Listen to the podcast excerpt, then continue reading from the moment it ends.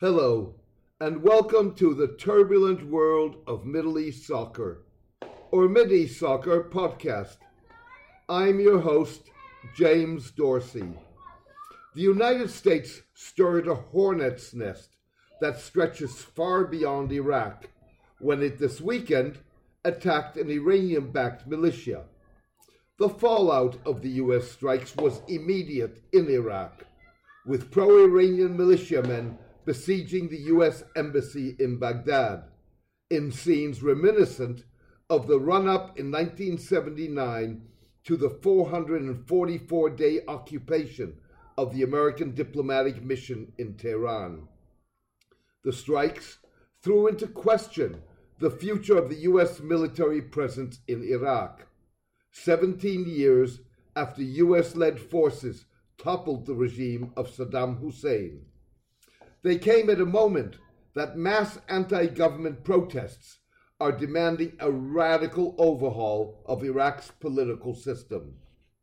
If protesters focused their demand for withdrawal of all foreign forces primarily on Iranian influence prior to the US strikes, they now focus equally on the presence of US forces.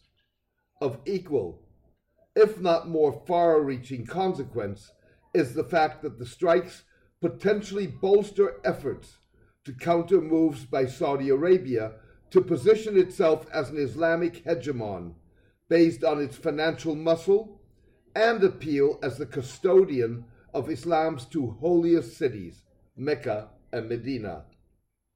The backing of the efforts by allies and states with whom the United States maintains sometimes increasingly complex relationships, including Malaysia, Turkey, and Qatar, complicates issues for the Trump administration.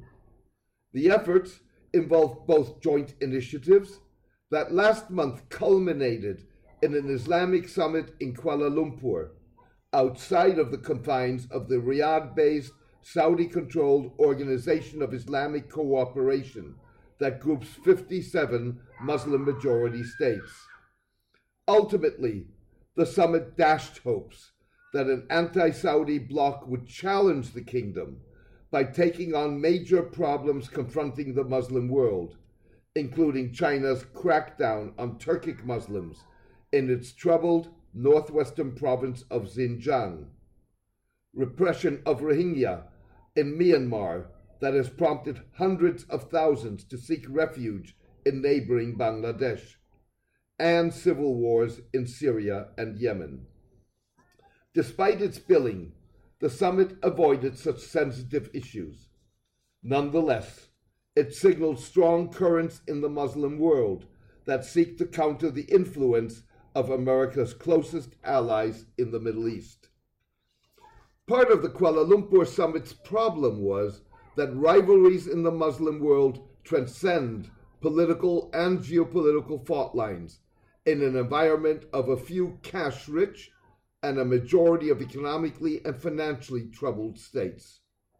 Countries like Saudi Arabia, the United Arab Emirates, the kingdom's closest ally, Turkey, and Iran are moreover competing with one another globally using religious soft power by investing in the building of mosques and religious entities in countries as far flung and seemingly marginal as Cuba and New Zealand, and the funding of key Muslim institutions. The rivalries are also fought geopolitically in Libya, the Eastern Mediterranean gas race, and the Horn of Africa, where rivals back opposing sides. The U.S. military strikes, widely viewed as a violation of Iraqi sovereignty, potentially handed a whip to Saudi Arabia's detractors at a moment that the summit spotlighted the divisions in the Muslim world, and participation in the gathering was determined in part by the kingdom's ability to wield its financial muscle to prevent states from attending. Russia and Iran were quick to condemn the US strikes. So far, others have remained silent. That could, however, change with Iraqi public demands for withdrawal of all foreign forces and pro Iranian militias ending their siege of the US Embassy in Baghdad on condition that Parliament adopts a timeline for the withdrawal. Pro Iranian militias are counting on the fact that they are Iraqis with close ties to the Iraqi security establishment, which they expect will exclude them from the moves to withdraw foreign forces that would primarily target the United States. For its part, the Trump administration is likely counting on Saudi and UAE financial muscle to prevent the Iraqi crisis sparking a groundswell of anti US sentiment elsewhere in the Muslim world. Saudi financial muscle persuaded Pakistani Prime Minister Imran Khan, believed to be one of the instigators of the Kuala Lumpur summit, from attending the gathering. Saudi Arabia reportedly threatened to withdraw some $10 billion plus in investments and financial aid to Pakistan if Mr. Khan participated. Saudi opposition to the gathering, coupled with Chinese concerns that it would target the crackdown in Xinjiang, influenced Indonesian President Joko Widodo's decision not to participate. Indonesian Vice President Amin Ma'ruf, a leading figure in Nahdlatul Ulama, the world's largest Muslim organization, cited medical reasons for not attending. A forced U.S. withdrawal from Iraq, even if countries like Saudi Arabia are able to limit the fallout in the Muslim world, would significantly bolster anti US forces and hand them a victory on par with the defeat of the Soviet Union in Afghanistan in the 1980s. The anti Soviet insurgents, despite being backed by the United States and Saudi Arabia, ultimately turned on their backs on their benefactors. A forced U.S. withdrawal from Iraq would likely not spark the jihadist movement that emerged from Afghanistan, but it would put considerable wind in the sails of those seeking to counter U.S. and Saudi influence in the region. Everyone is breathing a sigh of relief.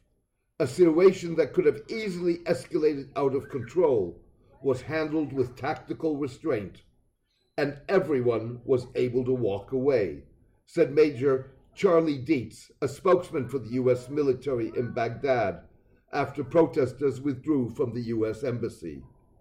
The problem is the relief is temporary at best.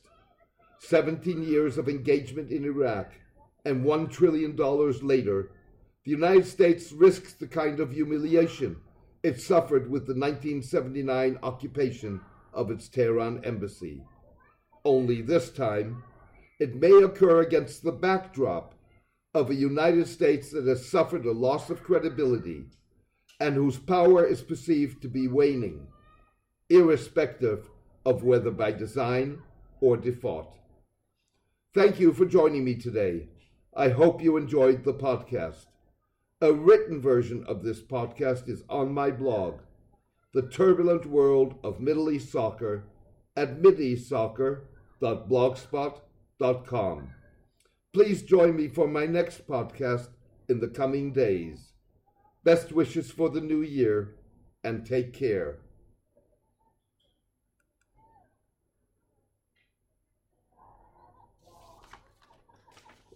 Hmm.